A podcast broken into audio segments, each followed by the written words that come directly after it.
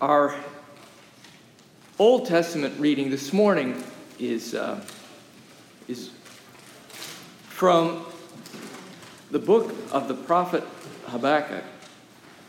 In the second chapter, beginning at verse 9 and continuing through verse 11, as it is printed correctly in the bulletin, not so on the, the readings. It is verses 9 through 11. And again, I invite you to listen for a word from the Lord as it is there written Woe to him who covets evil gain for his house that he may, may set his nest on high, that he may be delivered from the power of disaster. You give shameful counsel to your house, cutting off many peoples, and you sin against your soul. For the stone will cry out from the wall, and the beam from the timbers will answer it. Here ends this reading from God's holy word. The New Testament reading for this morning uh, is correctly noted on your reading insert. It is from 2 Timothy, the second chapter, beginning at verse 8 and continuing through verse 13. Again, I invite you to listen for a word from the Lord as it is there written. Remember Jesus Christ, raised from the dead, a descendant of David. That is my gospel, for which I suffer hardship, even to the point of being chained like a criminal. But the Word of God is not chained. Therefore, I endure everything for the sake of the elect, so that they may also obtain the salvation that is in Christ Jesus with eternal glory. The saying is sure if we have died with him, we also live with him. If we endure, we will also reign with him. If we deny him, he will also deny us. If we are faithless, he remains faithful, for he cannot deny himself. Here ends this reading from God's holy word.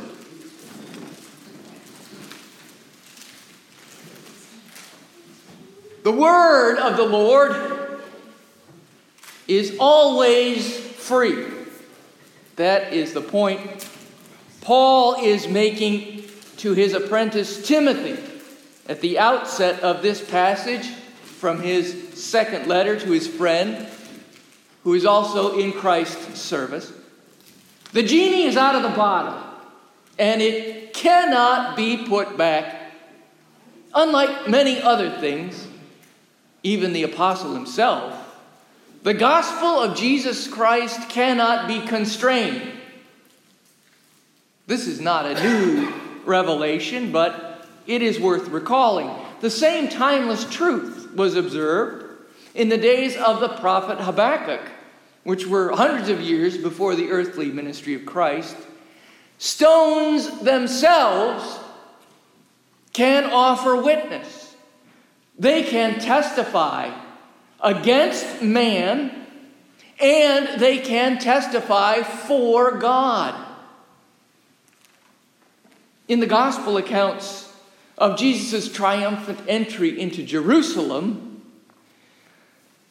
we hear that on Palm Sunday, the crowds were making such a racket, praising God and shouting, Hosanna! Blessed is he who comes in the name of the Lord, that the Pharisees had enough and told them to pipe down. And Jesus said to them, Look, if all these mouths were cl- closed, the rocks themselves would start to sing. The Pharisees have not been the only ones who had wanted to silence the message of God and his Messiah, but none could. And even those trying to do so today will find that they cannot.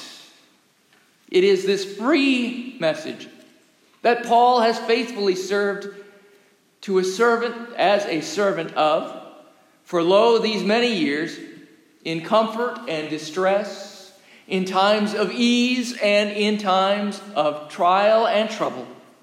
In cities and towns and countryside, far and wide, he has been privileged, he says, to be in Christ's service.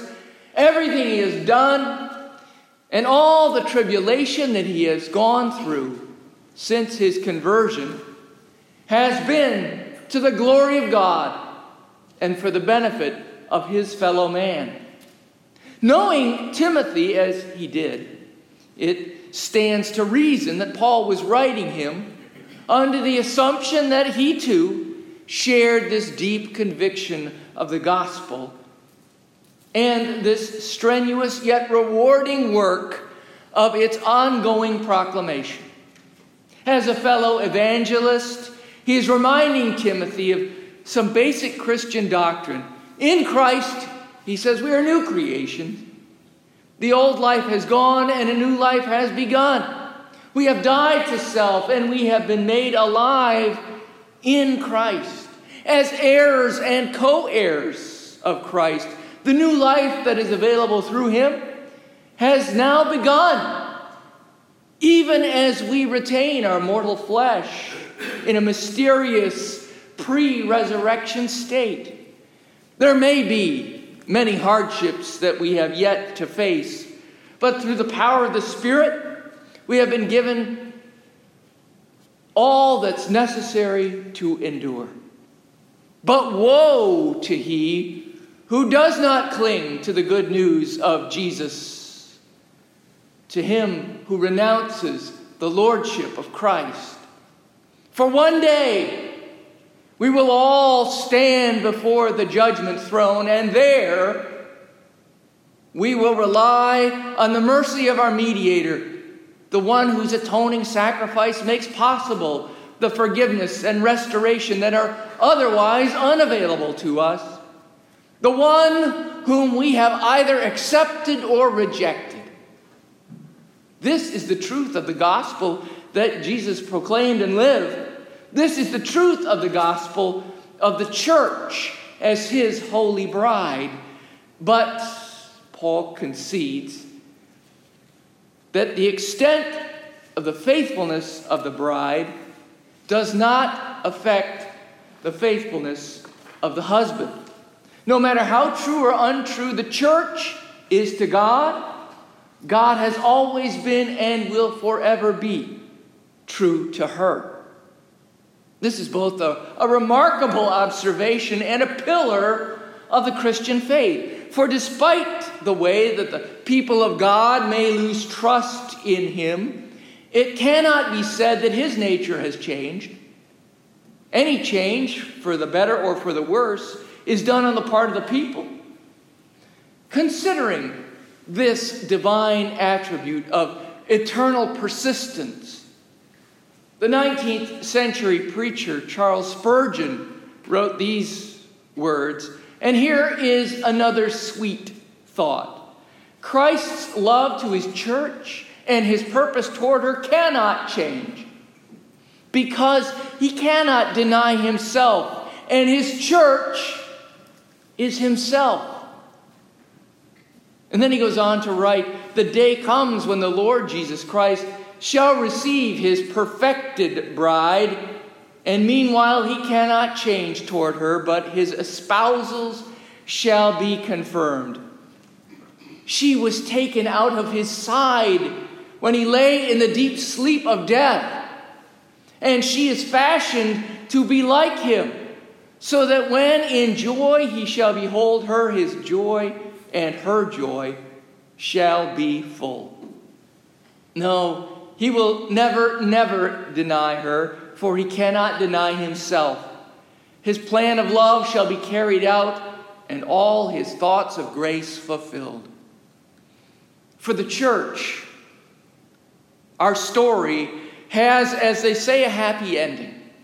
If one reads the words of Holy Scripture from the opening chapter of Genesis to the closing chapter of Revelation, I don't think one can help but see how God's plan for God's people indeed does have a happy ending. The faithful, in other words, have nothing to fear For God is on their side. But because they are claimed by Christ as his bride, he will not put her away. You may recall how Jesus once responded to a question regarding the Jewish practice of divorce. Yes, he admitted, there is such a provision made in the days of Moses for the weak flesh, but it is not the way of the life to come. Jesus, living in and inaugurating this life to come, would not divorce his beloved church, though it contained individuals with no faith, no trust, and no obedience. He is described in the letter to the Hebrews as both the pioneer and the perfecter of our faith. As parents, many of us may have experienced at least a hint of what God must have to endure with his people. Our sons and our daughters, they are our beloved offspring, they are our inheritance. And they look to us for an inheritance. Though the formulas for distribution may have changed since then, Jesus knew well of the practice of passing down blessings, both tangible and non tangible, which were a familiar part of Jewish family life in his time.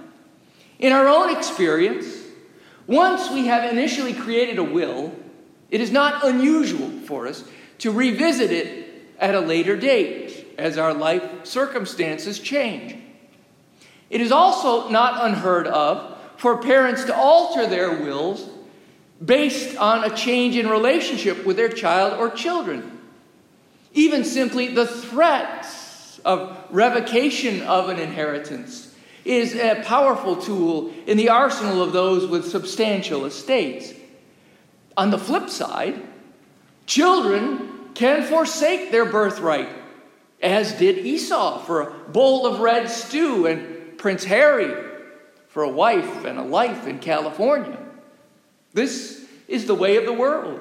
It is not, however, the way of the maker of the world. No, God will not disinherit the church on account of her faithlessness, but will await her purification.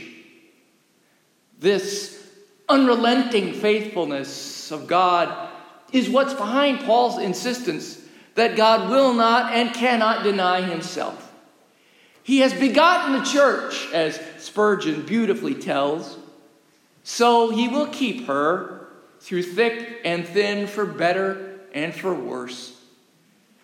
A 17th century English Puritan.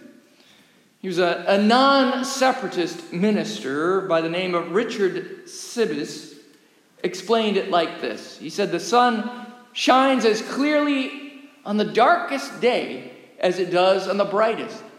The difference is not in the sun but in some clouds that hinder the manifestation of the light thereof. So God loves us as well when he does not shine in the brightness of his countenance upon us as when he does.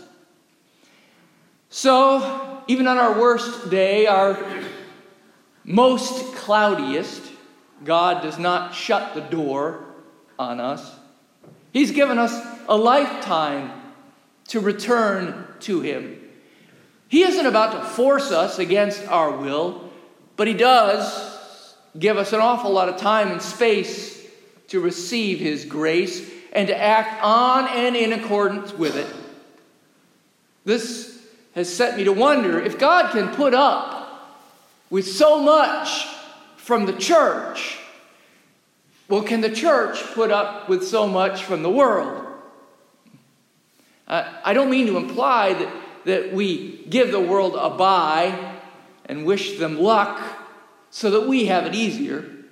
I think Scripture is quite clear that we are to be salt and light who continue to engage with and witness to the world with the good news of the gospel. The same one that Paul is proclaiming as he writes this letter. Now, it may be difficult, both for the church and for the world, but the work is necessary. For his trouble Paul reminds Timothy, he's been brought through and is going through some pretty tough times in the ongoing struggle between the church of Jesus Christ and the powers and the principalities of the world. The faithful are assured ultimate victory because the one who is perfectly faithful is true. God is true to the church, and God is true to himself. So, though Paul is persecuted and imprisoned and eventually will be martyred for the cause, the Word of God remains vibrant and free. The bearers of the gospel, you and I, the body of Christ, the church, we may be less than faithful. And the world that we are sent to enlighten, it, it may certainly be so as well.